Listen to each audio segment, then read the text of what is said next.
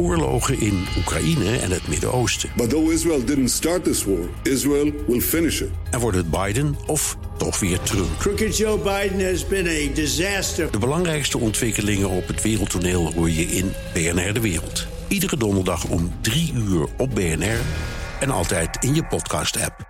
Deze uitzending gaat over geluk. Want wil niet iedereen gelukkig worden? Is dat niet het grote doel in het leven? het gek is, werken doe je een heel groot gedeelte van de tijd. Moet je dan ook niet nastreven om gelukkig te zijn op de werkvloer? En levert dat de baas ook nog wat op? BNR Werkverkenners. Met Rens de Jong. Mijn onderzoek voer ik uit op het Happy People Better Business Congres in Den Haag. Om even in te komen, pols ik de gasten. Uh, waarom vinden zij werkgeluk zo belangrijk? Uh, omdat je uh, tot je zeventigste werkt en dan moet je toch wel een beetje naar je zin hebben, lijkt mij. Ja. Het is belangrijk, denk ik, om gelukkig te zijn in het werk. Want daardoor kom je tot betere prestaties. En daar wil ik heel graag een bijdrage aan leveren. En ik wil het zelf ook nastreven. Het voorbeeld van dat we altijd alleen maar de negatieve dingen of de verdrietige dingen, dat maken we groot. En geluk is een soort van schaamte. Ja, mag ik dat wel zijn zo een beetje? Doe maar gewoon, het is al gek genoeg, dat is ja. Nederland. Hè? Ja. En waar worden we het meest gelukkig van, denkt u? Uh, nou, bij jezelf te blijven en te doen waar je, waar je zin in hebt. Je moet het je realiseren dat het gewoon om de hoek ligt. Je moet het willen zien. Nee, het is zeker niet altijd makkelijk, want je moet in actie komen en hobbels en obstakels overwinnen. En uh, dat gaat niet altijd samen met het woord makkelijk. Maar het is het waard. Succes vandaag. Ja, jij ook. Bedankt. Maar bij jullie zit het sowieso wel goed. Ja, precies. Vandaag onderzoek ik dus hoe je werkgeluk creëert en daarvoor spreek ik een aantal deskundigen. De eerste is Gea Peper. Ze is coördinator van het congres en oprichter van het Happiness Bureau. En zij zegt dat er veel onderzoek wordt gedaan. Nou, dus heel veel geluk, ook met veel verschillende uitkomsten. Hè. Dus is niet één cijfer te noemen. Maar wel dat uh, bedrijven die hier veel aandacht aan besteden, dat die vijf keer zo goed presteren als bedrijven die dat, uh, die dat niet doen. Uh, je ziet ook dat de klanttevredenheid gemiddeld 20% hoger ligt. Uh, de cijfers over productiviteit, uh, toename daarvan liggen tussen de 20 en de 30 procent. Nou, dat zijn allemaal behoorlijk. return on investment is drie keer zo hoog van bedrijven die dit als, als leidraad nemen in verhouding tot bedrijven die dat niet doen. Dus en daar is allemaal wetenschappelijk onderzoek over. Veel naar onderzoek. Als ik denk aan geluk op een werkvloer, dan denk ik als baas, nou weet je wat, een glijbaan en een ballenbak en dan kom ik een heel eind. Nou, eigenlijk is dat half waar. Ja en nee. wij, wij focussen op drie dingen. Is, is je werk zinvol? Uh, kun je in een flow komen, dus kun je je talenten gebruiken, kun je je passies uh, inzetten.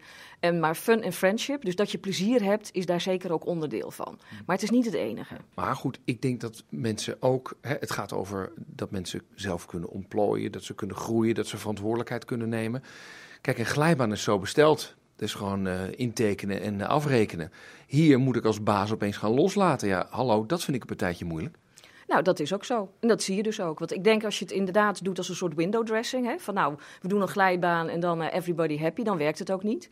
Dus je moet echt zorgen dat het in het DNA van het bedrijf gaat zitten. Je ziet ook bedrijven die gestart zijn vanuit dit eh, happiness als principe, dat dat makkelijker gaat dan bedrijven die al jarenlang op een andere manier werken en dan plotseling het roer willen omgooien. Maar het is niet onmogelijk. Goed om te horen als je er nog aan wil beginnen als bedrijf. Verder met mijn onderzoek. Ik krijg hulp van een van onze zuiderburen. Ik ben Leo Bormans en ik reis de wereld rond om over geluk te spreken. Ik heb een aantal boeken gemaakt: The World Book of Happiness, The World Book of Hope, The World Book of Love. Deze week heb ik aan Mark Rutte de World Book of Hope gegeven om een, een politiek toe te wensen die op hoop gebaseerd is en niet op angst. En ik heb een mailtje teruggekregen om mij daarvoor te bedanken. Ik weet niet of het helpt, maar ik hoop het. Hij vertelt dat wij Nederlanders erg gelukkig zijn. Maar we denken van niet. Ja, de Nederlanders zijn altijd bij de top 5 van de gelukkigste landen ter wereld. En als ik dat dan ergens zeg in Nederland, willen ze dat vooral niet geloven. Wij zijn toch dat land wat die chagrijnige mopperaars. Maar dat is niet zo. Jullie zijn echt wel gelukkige mensen. Als je dat vergelijkt met, met andere landen, dan zijn jullie gelukkig. Jullie vertrouwen elkaar vooral meer dan, andere, dan in andere landen. Dus het gaat niet zozeer over het geld of de zon of de palmbomen. Het gaat over vertrouwen en de gelijkheid. Iedereen mag hier goed onderwijs krijgen, goede gezondheidszorg. Jullie vinden dat allemaal heel normaal, maar dat is niet zo normaal. Dus mensen die u hier probeert wijs te maken dat het niet goed gaat, dat u eigenlijk elkaar moet wantrouwen, dat u tegen elkaar op moet worden gezet, die nemen eigenlijk uw geluk weg. Want de basisvoorwaarde voor geluk is veiligheid en vertrouwen en dat is er in Nederland best wel. En jullie weten dat ook. Uh, u heeft heel veel onderzoeken gelezen over geluk. Is het maakbaar? Geluk is voor 40% maakbaar. Hè. Voor 50% zijn de verschillen in geluk bepaald door genetica. Dat, dat heb je gewoon meegekregen van je ouders, je grootouders. 10% is uh, bepaald door de omstandigheden, dus de job die je hebt, het huis dat je hebt. Maar dat bepaalt eigenlijk maar 10% van ons geluk. 40% van het verschil in geluk tussen mensen zit eigenlijk tussen de oren. Dat is de mindset, de manier waarop je naar de dingen kijkt en waarop je kleine positieve dingen doet elke dag om op de... What you focus on is what you get. If you focus on the problems, you get the problems. If you focus on the solutions, you get the solutions. Zegt u eigenlijk, uh, de sleutel bij gelukkig worden ligt bij de mensen zelf, niet bij de werkgever. Nee, maar dat is, een, dat is een, een, een heel eh, rare interpretatie die mensen daarvan maken. Alsof als je dan niet gelukkig bent, is het nog je eigen schuld ook nog. Dat is natuurlijk niet zo. Het is een samenspel van factoren waarin mensen samenwerken om elkaar een beetje gelukkig te maken. Dat kan zowel de werkgever zijn die voorwaarden creëert waardoor mensen autonoom kunnen handelen. En waardoor de werknemer zijn verantwoordelijkheid neemt. En niet denkt dat geluk uit de hemel valt, maar kleine stappen zal moeten zetten in collegialiteit, in vertrouwen, in minder pesten op het werk, in, elkaar, in aardig zijn voor elkaar. U helpt bedrijven ook in Nederland om gelukkiger werknemers te creëren. Wat is het, uh, wat is het pad daar naartoe? Wat doet u? Er zijn heel veel uh, bedrijven die hebben ingezien dat de core business van hun bedrijf niet langer is alleen maar meer en meer geld verdienen. Hè? Ten koste van wat en wat. Ten koste van mensen die voortdurend burn-out zijn, ten opzichte van klanten die niet tevreden zijn, noem maar op. Bedrijven die inzien dat eigenlijk gelukkige klanten het doel is van hun bedrijf, die zullen een gelukkige organisatie uitbouwen, een zuurstofrijke organisatie, waarin hun medewerkers zelf ook kunnen groeien, zichzelf kunnen zijn, zich gelukkig voelen. En we zien dat in heel veel bedrijven gebeuren. Hè? Het is, het is, het, de kern begint bij als je jezelf goed voelt op je werk, dan zal je dat ook overdragen in de organisatie die je uitbouwt en in uiteindelijk gelukkige klanten. Net zoals scholen het doel hebben van gelukkige kinderen te creëren, dankzij gelukkige scholen, maar daarvoor hebben we ook gelukkige docenten en leraren nodig. En dat is iets heel anders dan de hele dag liedjes staan zingen over geluk. Dat gaat over de echte prioriteiten in ons leven kunnen stellen. Goed, ik wil praktijkvoorbeelden. Hoe pakken bedrijven in Nederland dat aan? Um, ik weet wel iemand die me dat kan vertellen. Hoi, ik ben Matthijs Keugel. Ik ben boordlid bij een centro en uh, voetbalcoach in het dagelijks leven. Dat is toch wel opvallend. Een boordlid die voetbalcoach op zijn visitekaartje heeft staan. Is dat nou de manier om geluk uit te dragen? Ja, uh, goede vraag. Uh, wij zijn gepassioneerde mensen en dat vinden we ook leuk om uit te dragen. Dat geldt natuurlijk niet alleen maar voor werk, maar ook privé. Nou, privé ben ik voetbalcoach van een pupillenteam. Dat vind ik hartstikke leuk. Dus dat staat ook op mijn voetbalkaart of mijn visitekaartje. Ja. Hoe gelukkig ben je? Ja, heel gelukkig. Ik zeg uh, een 9,5. Een 9,5? Ja, ik ben gewoon uh, dagdagelijks ga ik fluitend uh, naar mijn werk en ik ga fluitend weer naar huis. Dus wat wil je nog meer? Ja. Jij werkt bij Incentro. Worden mensen nou ook gelukkig van die irritante reclamespotjes? dat is ook een leuke vraag. Uh, sommigen wel en sommigen niet, is het eerlijke antwoord. Ja. dat gold trouwens ook voor onze relaties. Er waren relaties die belden en ons complimenteerden met een fantastische spot. Maar ook relaties die zoiets hadden van, ja, wat is dit nou hier? Ja. En dat gold intern ook. Kijk, wat wij doen is daar gewoon over praten. Dus we gaan ook praten met de mensen die dat minder leuk vinden. En dan luisteren we naar. En dat betekent dat we het de volgende keer net even anders doen. En daar houden we er rekening mee. Dus dat gebeurt nu ook. Jullie hebben sinds 2012 geluk als speerpunt neergezet voor het hele bedrijf, moet ik het zo zeggen? Ja, dat klopt. Uh, onze visie. Onze visie is, uh, wij geloven dat gelukkige incentronauten excellente resultaten leveren. En dan volgt de rest vanzelf. Dus alles draait bij ons om dat geluk. Wanneer hebben jullie dat inzicht gekregen? Ja, in 2012 hadden we, uh, hadden we een zwaar jaar. Uh, hebben we gereorganiseerd en hadden we behoefte aan een nieuwe stip op de horizon. Nou, daar zijn we met elkaar over gaan nadenken. En dat was net het moment dat Ricardo Semler op tegenlicht op televisie kwam. Dus een, een beroemde Braziliaanse ondernemer die eigenlijk zelfsturende teams heeft ingevoerd, hè, vooral. Klopt, ja, ja. En eigenlijk de kern van wat hij doet is geluk centraal stellen. Dus uh, doe maar gewoon wat je wil, zorg dat je gelukkig bent en dan komen die resultaten vanzelf. Nou, dat hebben we van hem overgenomen en zijn we ook gaan doen als Incentro. Wat zijn de belangrijkste dingen die je veranderd hebt? Ja, we zijn nog meer vertrouwen gaan geven en we laten nog meer los en laten nog meer gebeuren. En dat is denk ik de kern van uh, hoe, hoe je kan zorgen dat je een cultuur creëert waar mensen gelukkig in worden. Definieer loslaten, wat gebeurt er dan? Ja, wij, wij vinden, willen heel graag dat mensen gewoon fouten durven maken. Want dan gaan ze dingen doen, dan gaan ze maximaal zichzelf ontplooien en gaan ze ook uh, dingen doen die ze anders niet zouden doen. Nou, dat betekent dat mensen zich maximaal uh, uh, ontwikkelen en daar worden mensen gelukkig van. You make it sound so easy. Dat is het denk ik niet. Nee, dat is het helemaal niet. Nee. En dat zit hem in dat woordje vertrouwen en loslaten. Dat lijkt heel makkelijk, maar iedereen is gewend aan, manager bepaalt en bedenkt altijd alles. En als die manager dan ineens coachend leider moet gaan zijn en, en dingen moet loslaten, dat is heel erg moeilijk. Geef eens een praktisch voorbeeld. Hoe ging dat? Nou ja, de, de, dat er dingen gebeuren in vestigingen van ik denk van ja, dat, dat, dat kan toch niet. Dat, dat past niet bij onze cultuur of dat zouden we niet moeten doen. Uh, nou, we hebben altijd gezegd, wij doen normaal in, uh, in goede en slechte tijden. En dan is er een vestiging die draait goed en die zegt van joh, laten we met elkaar een weekendje naar Malta gaan. En dan gaan ze nog vergaderen ook, hè, dus er valt echt wat voor te zeggen en het is goed voor de sfeer. En uh, dan denk ik van ja, ja, klopt dat nou? Is dat nou normaal doen in goede en slechte tijden? Nou ja, uiteindelijk uh, vinden, de, vinden zij van wel, dus doen ze het. En dus is het ook oké. Maar, dus jij moet op je handen zitten? Ja, ja, ja dat ja? is het. Ja, ja, dan moet ik op mijn handen zitten. Ik kan er wel over praten, hè. Uh, maar dan kan ik ook vervolgens, uh, kunnen ze ook besluiten, nou, bedankt voor, je, voor, je, uh, voor het meedenken en we gaan het toch doen. Ja. Nou, prima. En dan? Dan gaan ze het toch doen en dan vind ik dat ook prima. Sinds 2012 is dit ingevoerd. Zijn de resultaten naar believen? Ja, ja de feiten die, uh, die spreken voor ons gelukkig. Uh, het grappige is, voor 2012 stuurden we op groei en op geld, hè, winst. Uh, dat hebben we toen losgelaten. En sinds 2013 groeien we harder dan ooit. Dus dat is heel bijzonder. We, we sturen er niet meer op. We, we, geven dat niet meer mee als target. En juist dan zie je die groei ineens in de versnelling krijgen. En dat is echt een, een trendbreuk geweest. Hoe verklaar je dat? Ja, dat, dat onze visie dus inderdaad klopt. Als je gelukkig bent, dan volgt de rest vanzelf. Want denk er maar over na. Eh, onze mensen zijn gelukkig. Die gaan dan goed werk leveren. Worden onze opdrachtgevers gelukkig van. Nou, die willen dan meer, uh, meer afnemen. En dan, gaat, dan, dan komt dus ook die winst vanzelf en de groei vanzelf. Hoi, ik ben Rens de Jong en gelukkig luister je. Want vandaag onderzoek ik de vraag... hoe creëer je geluk in je bedrijf of op je werk? En daarvoor spreek ik meerdere mensen op het afgelopen week gehouden Happy People Better Business Congres. De bedenker daarvan, Gea Peper, legt me uit dat heel veel bedrijven maar bezig zijn met opvallende dingen om mensen een beetje gelukkig te maken. Vaak beginnen bedrijven nog wel eens uh, aan de buitenkant. Precies wat je zegt. Hè. Laten we de werkomgeving eens, uh, eens een beetje pimpen met uh, schommels en tafelten, tennistafels enzovoort. Uh, maar ja, er zijn een heleboel, heleboel andere voorbeelden. Hè? Dailies waarbij dingen echt gedeeld worden. Uh, geluksmomenten. Bedrijven die een geluksdag instellen. Mag... Sorry, een geluksdag? Ja, die zou iedereen wel willen. Hè? Uh, het klinkt een beetje gek. Nou, ik denk dat iedereen het juist heel erg leuk vindt. Want een geluksdag is een dag die je zomaar kunt opnemen als een extra vrije dag. En de enige voorwaarde is, is dat je laat zien dat je een foto stuurt van wat je die dag hebt gedaan. Waarom zouden bedrijven hiermee bezig moeten zijn? Nou, ik denk verschillende, uh, verschillende redenen. Het is goed voor het bedrijf zelf. Er zijn onderhand een heleboel cijfers beschikbaar die laten zien dat je uh, winstgevender, productiever, mensen werken beter samen, lagere burn-out, minder stress. Dus genoeg voordelen.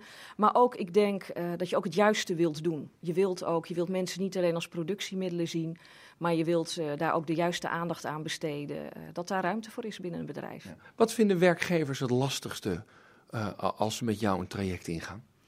Ik denk dat het uh, de andere manier van kijken is. Ik, ik, denk dat we de laatste jaren, zeker bij de wat grotere bedrijven, echt een visie hebben gehad van uh, spreadsheets, vergaderingen. Ik ben zelf ook leidinggevende geweest. Ik zat de hele dag alleen maar in vergadering. Uh, spreadsheets, cijfers aanleveren. Ik, ik denk dat de menselijke maat en aandacht voor mensen in het bedrijf uh, een beetje is kwijtgeraakt. En als ik bij zo'n bedrijf binnenkom, moet je echt weer even de weg terugvinden. Van oké, okay, dat is ook belangrijk, maar er zijn meer dingen die juist bijdragen aan het werkgeluk. En daardoor ook uh, aan de bottom line uh, van het bedrijf. Wat zeg je tegen al die mensen die, nu deze uitzending luisteren en denken... wat is dit nou weer voor een geitenwolle sokken BNR Werkverkenners deze week? Nou, ik denk dat het heel goed is dat ze zich eens verder in verdiepen. Dat, dat je ziet dat er heel veel gaande is op dit gebied.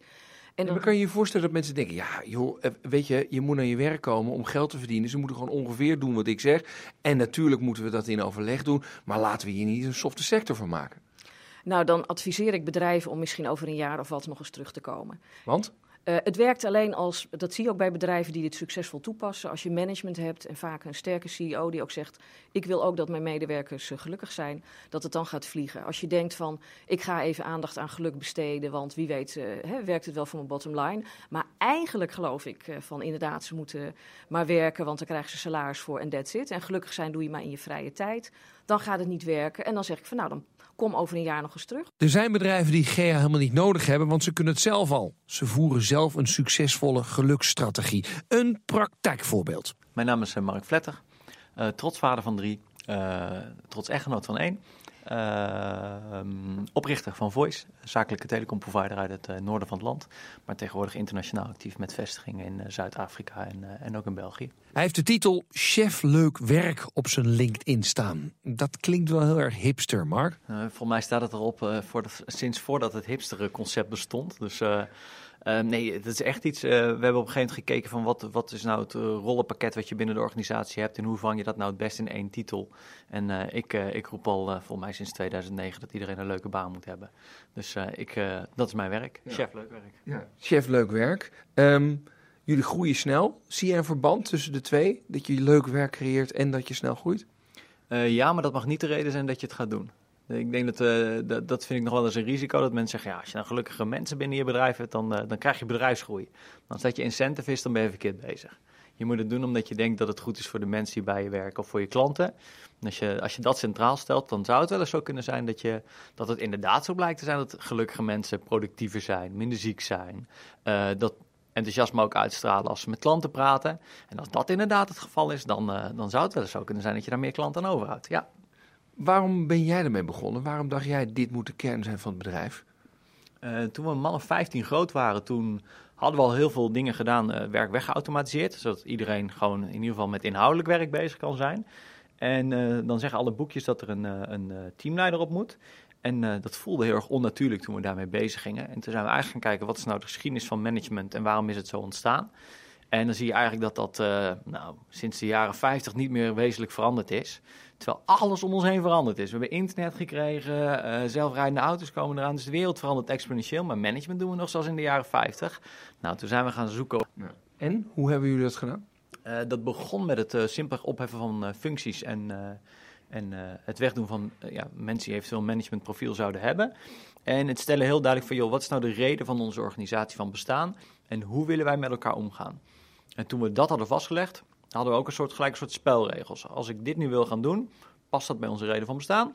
En uh, past dat bij onze manier waarop wij willen werken, met onze klanten op willen gaan? En bij ons dat, moet de telecomwereld een beetje mooier maken. telecom staat tussen aanhalingstekens, anders zouden wij dit gesprek niet voeren. En uh, het moet op een open, persoonlijke en ondersteunende manier. Nou, dat ging goed tot ongeveer 30. Dan zit niet meer iedereen aan één ontbijttafel of aan één lunchtafel. En dan moet je het anders gaan organiseren. En toen zijn wij uh, een uh, organisatiemodel op basis van rollen en cirkels gaan adopteren. Waarbij je dus niet meer verbonden bent aan één functie binnen één afdeling, maar verschillende rollen hebt op basis van je talentenprofiel in verschillende cirkels die weer een verschillende reden van bestaan hebben. Maak het eens concreet, hoe werkt dat dan? Um, ik uh, sta hier vandaag op het podium bij een uh, prachtig evenement. Dat doe ik vanuit de rol uh, De Zeepkist. En die rol is verantwoordelijk voor het vertellen van hoe, hoe leuk anders organiseren is. En mijn focus daarbij is de grotere zalen en Engelstalige spreeksessies. Dus we hebben zeven mensen die die rol hebben binnen onze organisatie. En ik ben, doe, heb als focus die grotere zalen. Vandaag zitten we met 200, dus vandaag valt het mee. Um, en normaal gesproken zou alleen de CEO dat mogen doen, maar nu mag iemand die bijvoorbeeld op de IT-afdeling werkt en die, en die ook de rol zeepkist heeft, mag dat ook doen. Ja, en uh, er zit ook altijd een stukje training aan vast, dus mensen worden ervoor getraind. Um, en dat doe ik in de cirkel spraakmakers. Die zijn verantwoordelijk voor alles wat ook maar enigszins gelieerd is aan marketing en communicatie en de expressie van het bedrijf. Uh, en die vallen weer in de cirkel Voice International. Daar zitten alle uh, uh, voice-bedrijven in. Dus zij doen dat niet alleen voor Nederland, maar ook voor Zuid-Afrika, ook voor België, ook voor One, et cetera. Dus, dus de, die hiërarchische hark is compleet afgeschaft? Uh, ja, uh, waarbij het niet zo is dat er geen hiërarchie meer is. Het is wel zo dat de bovenste cirkel bijvoorbeeld, die kan een strategie stellen van joh, dat is wat we met elkaar willen bereiken. En de cirkels die daaronder vallen, zullen daar dan ook in lijn mee moeten opereren. Dat is wel de afspraak die je met elkaar maakt. Maar het is niet meer, je mag theoretisch mag je alles doen in de organisatie. Behalve als iemand er een domein op heeft, bijvoorbeeld het bepalen van het hoogte van de salaris, daar zit een domein op van iemand van Human Capital. Nou, en dus mag jij dat niet bepalen. Maar als jij bijvoorbeeld zegt, ik heb nieuwe servers nodig en die kosten 20.000 euro, dan bestel jij een nieuwe servers en dan kost dat 20.000 euro. Met als kanttekening, doe alsof het je eigen geld is. Dus ga er slim mee om. Is dit uh, de sleutel tot succes? Mensen autonomie, invulling geven of zijn er nog andere dingen? Je ziet eigenlijk drie dingen die wel heel relevant zijn. Uh, Daniel Pink heeft daar een heel mooi boek over geschreven, dat heet Drive. Uh, autonomiteit, meesterschap en zingeving, purpose. Als je die drie dingen als werkgever goed weet in te vullen, dan kom je denk ik heel ver. En ik heb heel lang gedacht dat dat wel voldoende was. Uh, alleen een ondernemer heeft van nature de neiging om risico's te nemen die, uh, nemen. Die vindt dat niet zo erg. Alleen een werknemer heeft dat natuurlijk veel minder. Dus dat moet wel, daaronder moet een veilige omgeving liggen. Je kunt die drie elementen niet bouwen als je organisatie niet veilig is. En een hele goede graadmeter om te kijken of een organisatie veilig is, is simpelweg hoe reageert men op een fout die wordt gemaakt, een dure fout. Uh, worden de mensen ontslagen? Ligt de tent overhoop? Is iedereen boos? Of uh, zet men met elkaar de schouders onder en gaat men het proberen op te lossen voor elkaar en met elkaar? Als dat laatste gebeurt, dan heb je een veilige organisatie. Nog even terug naar geluksonderzoeker Leo Bormans. In zijn World Book of Happiness heeft hij 20 tips staan om gelukkiger te worden. Daar heb ik er drie uitgekozen die een beetje bij mij passen. Als eerst vertelt hij over nummer 9. Laat zien hoe je je voelt. Er zijn heel veel mensen die niet weten hoe ze hun emotie moeten uiten. Hè? Er zijn heel veel mensen die, die niet weten hoe ze moeten zeggen: Ik ben bang, ik ben droef, ik ben blij. Uh, kinderen die het niet weten. Maar het goede nieuws is: we kunnen dat leren. En we zien dat mensen die leren om hun emotie te uiten, veel gelukkiger zijn dan mensen die voortdurend gefrustreerd, opgekropt zitten te denken: Ja, ik zou toch wel eens, ik had meer met mijn gevoelens moeten doen, maar ik heb het niet gedaan. Ik denk af en toe, als ik laat zien dat ik boos ben, dan raken mensen niet geïnspireerd van mij.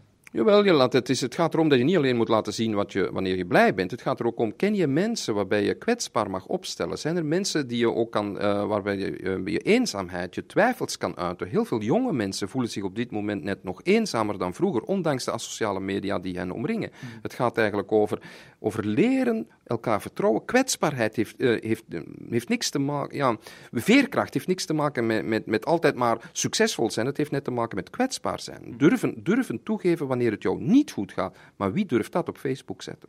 Houd jezelf onder controle, nummer 16. Wat bedoelt u? Ja, mensen die voortdurend uh, op elke impuls reageren. Hè. Ze krijgen die impuls, je moet dat kopen, je moet dat doen, nu moet je weer dat in. De reclame dwingt ons voortdurend, nu, nu, nu, je moet dat doen. Wel, hou jezelf onder controle. Wil zeggen, denk eens twee minuten na voor je een beslissing neemt. Hè. Is dat een beslissing die, die werkelijk aansluit bij wie jij bent en wie je wilt zijn? Of is dat iets wat je laat opdringen door consumentisme of door andere mensen? En de laatste dan, nummer 13, zeg dankjewel. Ja, dank u wel. Zeggen is een hele mooie, dat is een, een houding van dankbaarheid. Mensen die grateful zijn, dankbaarheid. Een dankbaarheidsdagboek bijhouden is een van de dingen die effectief werken. Ik doe dat zelf al twintig jaar.